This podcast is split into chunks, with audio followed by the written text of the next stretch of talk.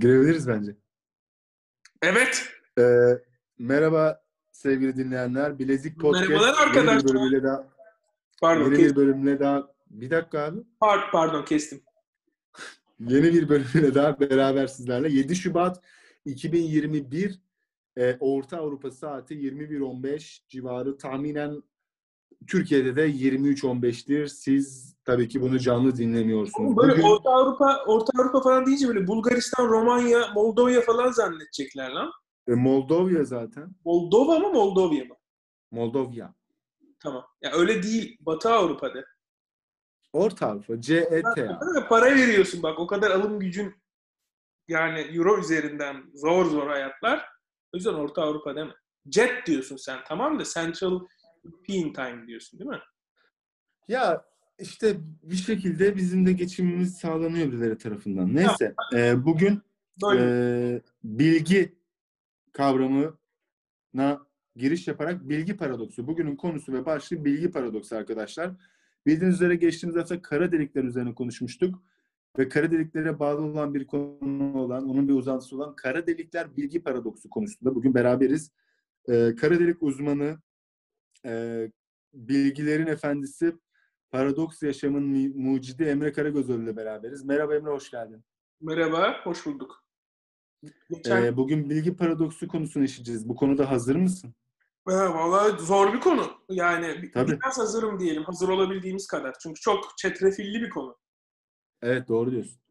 Ee, ben de kendimce biraz hazırlandım. Bu konuyla ilgili bilgi toparladım network'ümden, çevremden. Ee, sana bir soru soracağım. Bilgi nedir? İşte bu soru müthiş bir soru. Aynen. Bence bunu tanımlama, tanımlayarak başlamak inanılmaz güzel olacak. Biz bunu daha önceki bölümlerde de bir, geçen sene içerisinde tartışmıştık ama biraz bu bilgi paradoksunun içerisinde bilgi nedir cevabını hani bir anlamaya çalışalım. Ama benim okuduğum şeylere göre bu bölüm için anladığım kadarıyla yani şimdi burada böyle e, derin bir şey yapmak istiyorum da çok uzun tutmadan e, şimdi bilgi nedir? Bilgi şu. Evrendeki yani bizim burada bilgi paradoksunda bahsedeceğimiz şeylerle ilgili olan biraz bilginin bilgisini vermek istiyorum. Çok da böyle felsefi şeylere girmeden. Şimdi evrende atomlar var ve bu atomlardan dolayı bazı maddeler ve bazı e, cisimler var. E tabii yani atom da en küçük yapı taşı değil, bunu biliyoruz ama en azından buradan ele alırsak e, belki bu bilgi nedir'i daha iyi açıklarız. Şimdi bu bu atomları belli bir formda bir araya getirince senin elinde bir havuç oluyor. Belli bir formda bir araya getirince senin elinde bir televizyon oluyor. Aynısını diyecektim. Bende de örnek... E... Aynı karbon ve bilmem nelerin birleşiminden kaya oluşurken onları aynı e, iç, aynı içindekilerle farklı formatta birleştirdiğinde bir geyik oluşabiliyor. Kesinlikle öyle. Aynen. Ama sonuç olarak elimizde yapı taşı olarak e, kabul ettiğimiz atomlar var. Bunların farklı birleşmelerinden, farklı bir, birbirleriyle e, tutunmalarından ve farklı moleküller oluşturarak büyük büyük büyük mak- makro ölçekte bir, bir cisim meydana getiriyorlar. Bir dipnot gireceğim hemen. Ee, buna ek olarak paralel bir bilgi. Kuantum mekaniği de diyor ki, kuantum e, fiziği, bilgi yoktan var edilemez, vardan yok edilemez. Çünkü bilgi vardır zaten. Hani orada duruyor. Sen başka şeyleri üretmen, başka şeylerin olması, e, bilginin var olan şeyin başka konumlarda, kombinasyonlarda birleşip başka formatlarla başka şeyler oluşturmasıdır diyor. Sen var edemezsin, oluşturamazsın ya da yok edemezsin. O zaten orada. Sen onunla, onun farklı sıkışması, farklı formatta, farklı birleşmesiyle e, farklı oluşan şeyler, farklı şeyler oluşturur diyor. Aynen öyle. Biz de zaten... Aynen. Buna sadece paralel olarak girmek istedim. Yok yok, aynen. Yani çok da şey yapmadan, uzatmadan aslında zaten biz bunu daha önceki şeylerde de, bölümlerimizde de konuşmuştuk. Şimdi demiştik ki en tane atom varsa evrende, bu en tane atomun birbirleriyle kendi şey, kendi birbirleriyle birbirleri arasında e, bağ kurarak ne kadar farklı kombinasyonda bir araya gelebilirlerse o kadar bilgi miktarı var demiştik. O yüzden bu toplu e, kombina, kombinasyon miktarı bir sabit. Şimdi buradaki dert ise şu. Dediğimiz gibi burada farklı e, birleşimlerle farklı cisimler yaratıyoruz ve bu cisimler birbirinden ayrışıyor. Yani senin elinde bir havuç varken başka bir, bir birleşimin elinde bir geyik var az önceki dediğin gibi. Şimdi o zaman bilgi neye yarıyor aslında? Ee, bir şeyleri ayırt etmeye yarıyor. Yani bir referansın varken e, o referans üzerinden gidip başka bir şekilde bir şey oluşturup işte ikinci oluşturduğun şey bu referansa göre farklı dediğin an zaten bu bilgiyi oluşturmuş oluyor. Evet. Bu. Ee, şimdi buradan bakarsak bu bir aslında soyut, çok soyut bir kavram. Ama somut bir temel alarak açıklanırsa böyle açıklanıyor. Evet. Bilgi, ben e, buna ekleyecek bir şeyim yok. Bilgi e, dediğimiz olay aslında bu. Bilgi paradoksuna e, ufaktan adım atmak istiyorum ben. Evet. Senin bilgiyle ilgili ekleyeceğim bir şey yoksa hafiften bilgi paradoksuna girelim. Çünkü izleyenler merakla doldu. Aynen, merakla ee... doldu ve evet, geniş bir şey yok. Ve bu, bu bilgi paradoksu da zaten direkt olarak kara deliklerle alakalı. Tüylerim diken diken şu an. Evet. Ee, şöyle, kara delik oluşuyor. Bir önceki bölümü dinleyen arkadaşlar bilgi, e, pardon, olay ufkunun ne olduğunu biliyorlardı zaten. Olay ufku kara deliğin oluşma noktası. Kara delik alanının başladığı nokta. Uzaktan bakan bir insan e, kara delikte, kara deliğin içine düşen şeylerin o bir olay, olay ufkunda donup kaldığını, orada sadece durduğunu görür. Ve aslında hiçbir sıkıntı da yok. Kara delik e, kendi kütle merkezi olan, çok da büyük olan, küçük olabilen bir şey. Bana ne? Tamam, o gezegen, o galaksi, o kara delik tarafından yutulmuş olabilir. E, kütle merkezine doğru hareket ediyordur ya da orada duruyordur. Tamam, benim için bir sıkıntı olmaması lazım normalde. Çünkü bilgi orada duruyor. Kara delik bir bilgiyi yuttu.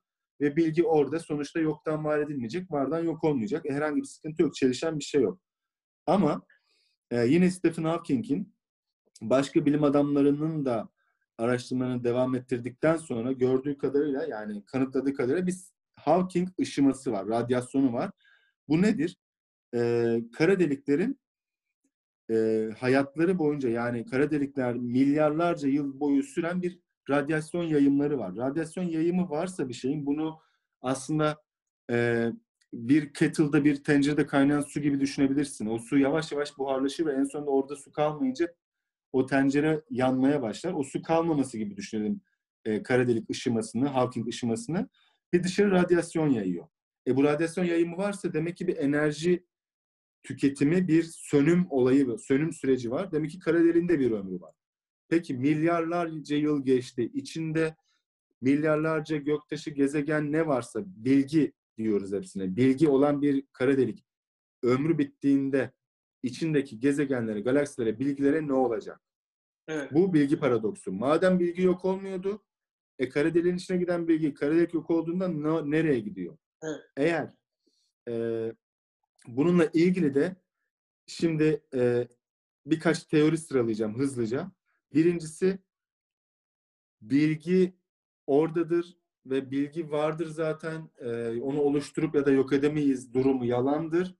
Birinci teori bu. Böyle bir şey yoktur. Dediğimiz anda bizim şu ana kadar inşa ettiğimiz tüm fizik, matematik, tüm denklemler tamamen çöpe gidiyor. Ee, bilginin yok olabilmesini, yok olabildiğini kabul ettiğimiz anda aslında her şeyi çöpe atıyoruz. Şu an üzerine inşa ettiğimiz tüm bilgileri, fiziksel, kuantum mekaniği, her şeyini çöpe atıyoruz ve e, insanlık belki de bir rahatlama yaşıyor ve hiç olmayacak kadar büyük bir adım atıyor. Bu birinci yaklaşım olabilir. İkinci yaklaşımda araştırmalara göre ama son elli yıldır kanıtlanamadı ve bunun üzerine hiçbir şekilde yaklaşılamadı o kadar çalışma yapılmasına rağmen. E, şey ölürken, kara delik ölürken o Hawking ışımasıyla beraber başka bir evrene, belki de başka bir zamana ya da başka bir boyuta içindeki bilgileri transforme ediyor, aktarıyor. Evet. Ve biz buna şahit olamıyoruz. Evet. Bu iki teori. Ya her şey yalan ya da bilmediğimiz bir evrene bir transfer var. Bir de şöyle bir şey var. Şimdi bir de üçüncüsü var aslında. Ben buna da evet. Biraz diyorum. Şimdi sen ilk başta dedin ya, bu bilgileri yutuyor dedin. Evet. Yani bu yutuyor ama yuttuktan sonra onlar nereye gidiyor veya yutma eylemi ne demek biraz orada? Orada da senin dediğin gibi, ya dediğin gibi bu gerçekten yok oluyor ve bir kayıp oluyor sonuç olarak bilgide, ya da bunlar başka bir yere transfer ediliyor. O da işte bazı teorilere göre dediğin gibi başka bir evren açılıyor ve o evrenin içine akmaya başlıyor ama bizim ona bir erişimimiz yok. Ee, o evrene akan bilgileri, bir daha onu biz göremiyoruz çünkü olay ufkunu geçemiyoruz. Yani işte aslında buradaki tabii ki asıl kırılma noktası biraz da olay ufkuyla alak- alakalı. Çünkü olay ufkunu geçtikten sonrasını ki yani bilmiyoruz, onun şeyini hayal edemiyoruz. Ondan sonrasının ne olduğu. Bu yüzden üçüncü de bir şöyle bir e, teori var. Diyorlar ki şimdi bu olay ufkuna geliyor madde. Sonuçta etrafında dönen bu accretion disk denilen yerdeki dönen madde olay ufkuna geliyor ve olay ufkunda bu bilgiye ne oluyor? Yani bu maddeye ne oluyor? Olay ufkunda geçtiği saniye ya da geçmediği saniye veya o an e, olay ufku üzerinde üçüncü bir teori diyor ki olay ufku üzerinde bu e, kalıyor diyor. Yani bu kara delik bir küre, bu olay ufku üzerinde bu bilgi kalıyor. Ve o zaman e, kara deliğin e, yani bu kürenin çapı artmış oluyor. Çünkü e, bu aslında bu küre tabii bir iki boyutlu bir yüzey. Yani bu iki boyutlu yüzey üzerinde e, bu bilgi kalıyor ve radyasyon yani e, Hawking ışıması da bu içeriden değil aslında içeriden bir şeyi dışarı çıkartmıyor. Bu yüzey üzerindeki kalan bilgiyi e, dışarı ışıyarak çıkartıyor. Aslında böylece bilginin bir kaybı da olmuyor diyor. Yani üstüne bunu şöyle düşünebiliriz en kaba tabirle. Yani içine düşen e, maddenin bilgisi kara deliğin küresinin iki boyutlu yüzeyinin üstüne yapışıyor. Orada tutuluyor ve sonra oradan ışımayla tekrar dışarı gidiyor diyor. Ama sonuç olarak Hawking diyor ki bu ışımanın bir kaybı var. Yani kara deliğin bir kaybı var. Yani buraya en tane şey girdiyse en tane şey ışımayla çıkmıyor. Belki en eksi k tane şey çıkıyor. Yani aslında burada k kadar bir kayıp var diyor. Ama bu kayıp tabii nereye gidiyor? Yine o da ayrı bir soru. Şimdi burada şöyle bir şey var. Şimdi o zaman diyorlar ki kara deliğin madem bu e, küresel yüzeyinde, bu üçüncü teoride dedikleri gibi bu bilgi kalıyorsa ve bu, bu, bu yüzey büyüyorsa kara deliğe madde düştükçe, kara delik büyüyorsa o zaman biz bütün bilgileri bu kara deliğin yüzeyiyle ifade edebiliriz. Kara deliğin içine düşen maddelerin bütün bilgisini diyorlar. O zaman ne oluyor? Üç boyutlu dünyanın yani üç boyutlu evrenin bilgisini iki boyutlu bir yüzeyde e, saklamış oluyorsun, ifade etmiş oluyorsun. Bu da şu teoriye gönderiyor, gönderiyor bizi, hologram evren teorisine gönderiyor. Niye hologram deniyor? Şu yüzden hologram deniyor. Hologram şu, üç boyutlu bir e, görüntüyü iki boyut aracılığıyla ifade etmek. Yani hepimizin elinde vardı eskiden böyle işte kartlar yandan bakarsın, üç boyutlu görünür, diyenden bakarsın, üç boyutlu görünür. Yani hani sonuç olarak bu bir analoji ama sonuçta elindeki iki boyutlu bir düzlemle sen üç boyutlu bir evrenin bilgisini saklayabiliyorsun o zaman diyorlar. O zaman diyorlar ki e, bu böyleyse o zaman bütün evrenin de e, bilgisi başka bir boyutta, bir iki boyutta saklanıyor olabilir. O zaman biz aslında bir iki boyutlu bir şeyin içerisinde de olabiliriz. Ve burada daha ilginç bir şey var. Diyor ki yani sen diyelim ki kara deliğin olay ufkunda yaşayan birisin. Sen üç boyutta yaşadığını görürsün ama aslında sen dışarıdan bakan birine göre iki boyuttasın. Aslında böyle bir e, hologram evren dedikleri bu. Ama sonuç olarak yani bu ilk başta iki tane dediğin şeye üçüncü alternatif aslında bu bilgi içeri de düşmüyor, dışarı da yansımıyor dedikleri onun kara deliğin yüzeyinde, olay ufkunda bunun kalması. O zaman da bu bizi işte bu hologram evren denilen noktaya götürüyor diye bir teori de var. Evet, yani sonuç olarak bence e, üç teori de e, şu an insanlığın beynini algılamadığı noktalarda. Yani korkulan aslında başka bir evren, bilinmeyen bir evrene gönderilmesi. Hologram evren E, hologram evrenin hologram tanımı birazcık enteresan ve belki de en çarpıcılarından birisi de bildiğimiz her şeyin, tüm bilginin, tüm kurduğumuz tüm sistemin aslında çöp olması. Neden? Çünkü kurduğumuz sistem bilginin yok olmayacağına dayanan bir sistem.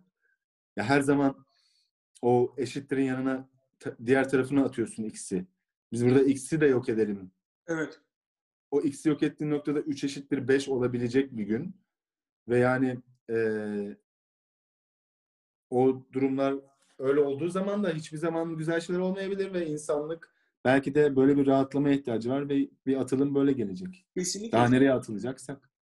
Ama her zaman atılacak bir yer var. Ama kesinlikle zaten mesela bütün bilimsel, büyük bilimsel buluşlar aslında bu paradoksların altından çıkıyor. Çünkü paradokstan besinlediniz zaten bunu senin anlayamama. Yani anladığın bir şeyi ama başka kanıtlarla çok dere, aşırı derecede çelişmesi ve bu bunun anlam verilememesi zaten bu paradoks olayını meydana getiriyor. Aslında bu paradoksların arkasına bakıldıkça çok değişik bilimde ilerlemeler yapılabilir. Belki bildiklerimizin hepsini unutmamız gerekecek, belki unutmamız gerekmeyecek. Ama mesela senin dediğin şu ikinci şeyde de yeni başka bir evren açılıyor ve oraya gidiyor bunlar ya. E o açılan ve bizimki ve ve başka bir şey bir şey açılıyorsa bunu böyle en tane diyelim. Belki o toplamında yine korunuyordur. Ne biliyorsun? Sadece bir yerden bir yere transfer oluyor. Evet ama biz o diğer evrenden haberdar değiliz. Yani evet. O yüzden bizim için yok oluyor mu acaba diye sorusu çıkıyor. Çünkü bilmediğim yere gidiyor. Gidecek bir noktada ve başka bir yere akacak komple bizim bizim evrenimizin içindeki. Bütün... Ya belki de yok oluyor abi yani e, bilmiyoruz gerçekten. Peki sana bir soru. Bu kadar büyük paradoksal olaylar var. Bilim gelişiyor. Ve büyük paradokslar çözüldüğü zaman insanlık e, bazı şeyleri baştan yazıyor. Hatta ben e, okuduğum kadarıyla daha önce iki kere insanlık en baştan tüm sistemi yıkıp tekrardan inşa etmiş. Bu e, bilim ve düşünme sistemini, mantığı, e, fiziği, matematiği neyse artık. E, bir daha olur mu? Mesela bu büyük paradoks diyoruz. Bugün çözüldü. Sen şahsi olarak abi ben e, şu an var olan sistemde yaşayayım. E, şu anki var olan minimal gelişmelerle hayatım böyle devam etsin. Aman öyle benim çağımda ben daha genç yaşındayken paradokslar çözünüp insanlık yok olma noktasına gelme riski olmasın deyip korkanlardan mısın? Yoksa e, lan ne varsa görelim otuz yaşında da ölsem mutlu ölürüm kafasında evet. Mısın?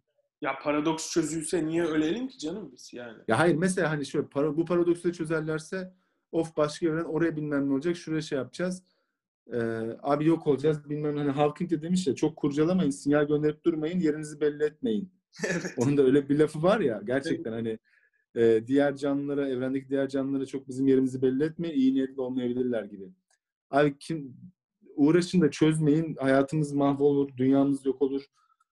Aman ha cımısın yoksa yardırın abi kimsek bizde oyuz bizde delikanlı azdan az çoktan çok gider cimsin. Azdan az çoktan çok gider mantığındayım abi ben direkt e, köküne kadar e, bilim her türlü yani abi sonuçta ya zaten köküne kadar bilim paradoksu matematiksel sonuçta kağıtta hadi diyelim ki belli bir teori ürettin ve bu teori geçerli kabul ediliyor ya sen şimdi bir teori üretiyorsun da onu o hadi dağın diye evren bir anda olup bir anda değişmiyor ya. Ya da yazdığın şeyle. Abi ben diyorum ki sonuna kadar bilim zaten de benim ben öl, ben öldükten ölene kadar gelişmeler devam etsin. Ben öldükten sonra bu paradoks çözülsün. Çünkü bu senaryoda paradoksun çözülmesi şöyle. Tüm evren sessizce gözünü yan yan devirip insanlığı bekliyor. Ee, yan yan hani yan yan muhabbet kuşu gibi yan yan. Aslan falan gibi değil mi? Hani yok yok öyle değil. Sessiz e, muhabbet kuşu gibi yan yan bakıyor. E, ama çözdüğü anda da hayda çözdüler deyip her şeyi evren değiştiriyor. Aslında onu bekliyormuş. Biz bir şey yapmadan her şey değişmeye başlıyor. Ha bak o da güzel. Çünkü yeah. Doğru. E, çünkü niye öyle olmasın? Mesela şimdi ben dalga geçtim kağıda e, fonksiyon yazdığın an evren böyle vaa, olup her şey bir karışacak, yok olacak mıyız? E, ama olabilir. Niye olmasın? Çünkü ya simülasyonsa ya birinin simülasyonuysa da sen hakikaten onu bulunca adamlar senin onu bulduğunu fark edip kapatacak. Bir de şeyi düşünsene mesela. Tak kapatıyor abi e, simülasyonu. Yani bütün bizim bu Zoom konuşması her şey tak yani bütün gerçeklik kapanıyor. Yani kapandığını bile fark etmeden. Yani bilgisayar bir anda kapanıyor ya. Sen bütün hayır. Gerçekliğin kapandığını düşün diye konuşurken kapandığını düşünsene. Yok yani.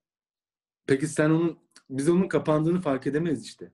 Edemezsin yani tak diye kapanır zaten. Yani öldüm, öldün gibi düşün öldüm yani. Zannedersin. Yani öldüm bile zannedemem. Öl, öldüm, ölmüş gibi bir şey olmuş. Aa ben öldüm herhalde diyeceğim bir durum olmayacağı için. Ölebiliyorum acaba mı? Abi yani bunlar tabii simülasyon kafası ayrı kafa. Buradan oraya da bağlayabilirsin. Dersin ki belki de Truman Show. Anladın mı? Her şey Truman Show. Abi zaten simülasyon dersen zaten demene bile aslında gerek yok. Yani simülasyon de veya deme. Yani niye olmasın ki zaten? Yani Truman Show ya. Truman Show. Yani hayır zaten niye olmasın ki? Yani çok aslında e, hani gerçeklik diye konuşuyoruz da aslında yani gerçeklik diye bir şey yok yani. niye yani hayal ettiğin e, bir şey olmasın gerçekten? Yani, yani ya olur mu canım öyle şey falan diyorsun da e, yani tam evren niye var o zaman? Yani kim yaptı? Hani vardı yaparken hayır abi o olmaz öyle olmaz şekilde mi yapalım dediler? Yok. Ya. Yapalım dediler kim yaptı ya? İşte yok kimse de yapmadı. Yani hayır yani sonuç olarak olmasının da bir anlamı yok evrenin. O senin hayal ettiğin en saçma şeylerin olmamasının da e, bir absürt bir yanı yok. O da olabilir. Çünkü düşünsene evren yaratılırken Big Bang'de aa yok öyle bir şey olamaz. Böyle mi yaratılır? Tabii ki de yani sonuç olarak benim dediğim şey biraz daha bunu karikatürize ediyorum ama sonuç olarak tabii bu et ya et. Et biraz edeyim de şey ya. Yani Big Bang'de patladığı zaman tabii ki de bir fizik kuralı oluştu. Bir fizik kuralları oluştu ve bu fizik kuralları her yerde şu ana kadar bildiğimiz e, çerçevede bütün evrenin her yerinde e, burada böyleyse orada da öyle geçerli. Yani evren on ışık yılı ötede farklı davranıp burada başka hiç davranmıyor. Yani hiç. Kurallar var sonuç olarak. Yani, tamam da yani kuralların olması ne kadar saçmaysa bence olmaması da o kadar saçma. Eşit saçmalıkta. Çünkü başta ya işte, yok yani. Bir şey yaratıyorsun. E niye kural koyuyorsun o zaman yani? Abi sen ya biz o, o kadar aslında keyifli bir nokta ki çünkü referans noktan sağlam değil ve referans noktanın e, sağ, varlığından şüphe ettiğin bir evet. noktada sen nasıl ben ayakta duruyorum diyemezsin ya. Adam der ki yo ters duruyorsun. Hadi kanıtla. Yok ki referans noktası. Yani referans noktası e, en... Referans noktamın ben yok etme peşindeyim ya. Evet. Zaten hani referans oraya geldi. Şey, Big Bang ya. Hani o da bir teori aslında zaten. Yani referans yani noktası. Bilgi yoktan var edilebilir, vardan yok edilebilir dediğin anda şu an benim altımdan sandalyeyi alıyorsun ve yer çekimini ortadan kaldırıyorsun yani. E tamam zaten o zaman Big Bang'den önce o zaman ne vardı? Bunu zaten kimse bilmiyor. E, e tamam Big Bang'le mi yaratıldı? O zaman tamam yoktan var oldu. Ya da Big Bang de başka bir şeyin sonucuydu. O şeyden önce de bir şeyler vardı. En tane Big Bang oldu. O en tane şey başka en tane şeye dönüştü. Ya da en eksi başka en eksi m kadar bir şeye dönüştü. Yani orada kayıp da olmuş olabilir, olmamış da olabilir ama hani sonuç olarak insanoğlu aklı ermiyor. Diyor ki yoktan var olmaz, vardan yok olmaz. Evet, çıkış yani ne kadar basit. Oldu baba. Yani sen bunu arayacak... Ne kadar basit düşünüyorsunuz oğlum siz falan diyeceksin. Koca Caltech'teki fizikçilere. Ne kadar basit. De diyeceksin abi. Caltech'te bu arada arkadaşım var. Bir sorun varsa arayalım yani. Arayalım. İşin düşerse. Arayalım. Bir sorun varsa elektrik, elektronikle ilgili arayalım o cevap versin. Tamam. Ya o değil de yani bu insan ne olacak böyle ya? Ya işte zaten olay bu abi. Sor, yani sor, sormak önemli. Ama hakikaten referans noktası o kadar böyle sallantıda bir şey ki şu an gerçekliğin referans noktası. Yani sadece bir teori tabii ki de bilemiyoruz. Ama şöyle bir şey var en azından. Nasıl Big Bang'i görürüz diye bir şey var. Sonuçta bu mümkün. Yani Big Bang'deki hala arka plan radyasyonu diye bir şey var. Yani Big Bang'de oluşan patlamayla oluşan bir radyasyon var ve bu radyasyon evrenin arka planında sürekli var. Yani bu ışık aslında ve yol alıyor sürekli. Yani aslında bir şey başladı, patladı ve ilk ışıkları yol aldı, yol aldı, yol aldı. Evrenin e, çok ilerilerine gitti ve hala yol alıyor bu zayıflayarak. Şimdi o zaman ne yapıyorlar insanoğlu? Çok ileri seviye teleskoplar yapıyor. Mesela Hubble yaptı. Hubble'dan sonra şimdi James Webb diye bir şey var. James Webb'i e, yapma aşamasında. Bunu Katıldım onun yapım aşamasına, evet. Aynen, iki bin otuzlarda pat- fırlatacaklar. Ve evet, ayı bölümüne koymayı düşünüyorlar bu James Webb'i.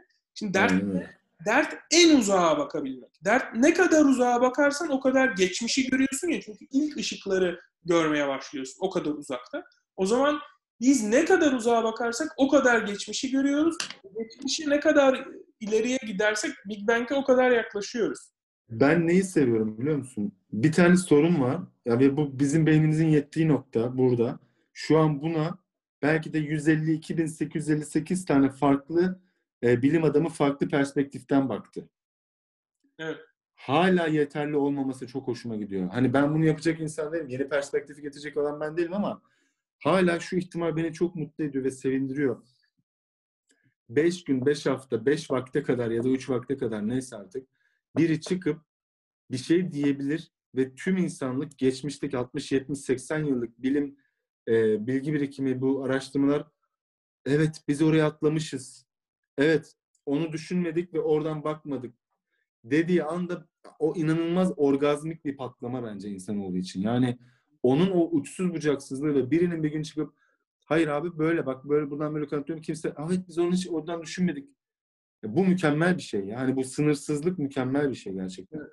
İşte oradaki olay da senin dediğin gibi o kişiyi yaratacak imkanının olması. Yani senin çocukları, senin çocuklarının çocukları, insanoğlunun ileri nesillerinden çıkacak o kişi. Ee, o kişinin çıkabilmesi için eğitime yatırım yapman gerekiyor, meraka yatırım yapman gerekiyor, meraklı insan yetiştirmen gerekiyor, iyi insan yetiştirmen gerekiyor, yol göstermen gerekiyor. Yine yükseldi. Yani sen şunu her zaman kendine, ya ben mi bulacağım?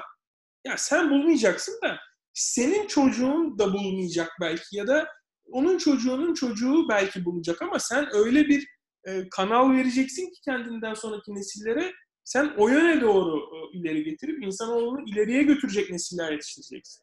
Bunun adresi, bunun aracı da Bilezik Podcast. Bilezik Podcast hemen ilk bölümden baksınlar. Dinleyenler dinledikçe genleri bilimselleşecek.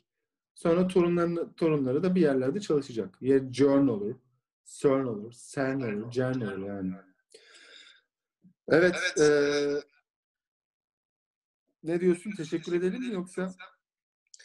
E, bence güzeldi. Yani çok kısaca değindik. Yani ondan sonra biraz daha böyle muhabbet yaptık ama sonuçta bunları yapmak hakikaten keyifli bence. Ya bu tarz böyle sorgulamalar, işin böyle biraz e, merak yanına kaymak, nasıl düşündüğünü en azından. Yani insan öyle bir konu ki abi kendi düşündüğün şeyi bile tam olarak sen ne düşündüğünün farkında olmuyorsun aslında. Yani abi benim şöyle bir lafım var. Bence, Bence şu an dünyada kimsenin düşüncesi kendine ait değil yüzde yüz.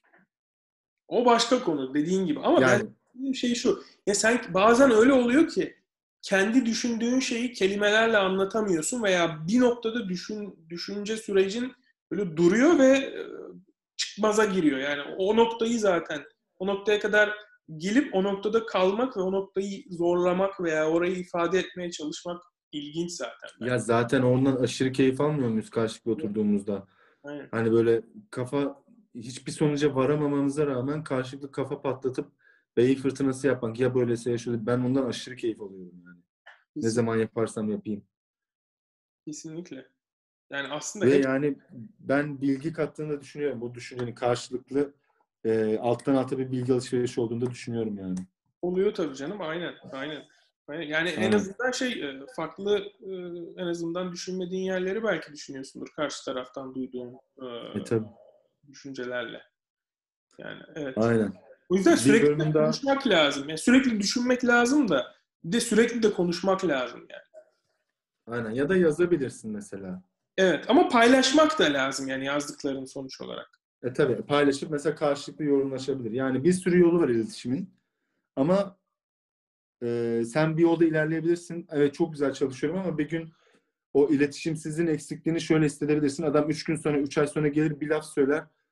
E ben bunu bilgiyi bilmiyordum. Benim tüm çalıştığım iki aylık çalışma boşa gitti. E burada yazıyordu. Hani onun kaynağı farklıdır, perspektifi farklıdır. Sen daha dar açıda bir çalışma yapmış olursun. Zaman kaybolur. O yüzden vizyon ve açı, perspektif katacağını düşünüyorum ben e, paylaşımların. Kesinlikle. O yüzden en kolay nokta ne? Her zaman paradoksların üzerinde çalışmak. Çünkü insanoğlu zaten tamam buna öneriler sunuyor çözüm için ama sonuçta kesinlikle çözülemediği belli olan noktalar bunlar. Aynen. Evet. Abi bir bölümün daha sonuna geldiğimizi buradan duyuralım. Evet. Dinleyenlere ama. Dinleyenlere ama. Buraya kadar gel- geliyorsa insanlar çok büyük başarı ya. Ben yani bizim aynen, açımız, aynen. bizim başarımız olarak söylüyor. Tabii tabii. Onlar için de başarı. Aynen. Teşekkür ediyorum Emre Bey. Ee, iyi akşamlar diliyorum. Ben de teşekkür ediyorum. resmiyet, resmiyet yapıyorsun hocam. Resmiyetsiz. Hocam ama her zaman. Resmiyet. Saygı. Bilir kişisin bak sen Zoom'a da bilir kişi yazmışsın adını. Hala öyle miyim ben? Değiştireyim onu ya. Hala öyle. Sen böyle şirkette de toplantılara öyle bilir kişi değil. Wise person. O zaman. Kaydı keselim mi abi? Keselim tamam. Hadi öpüyoruz. İyi akşamlar diliyorum.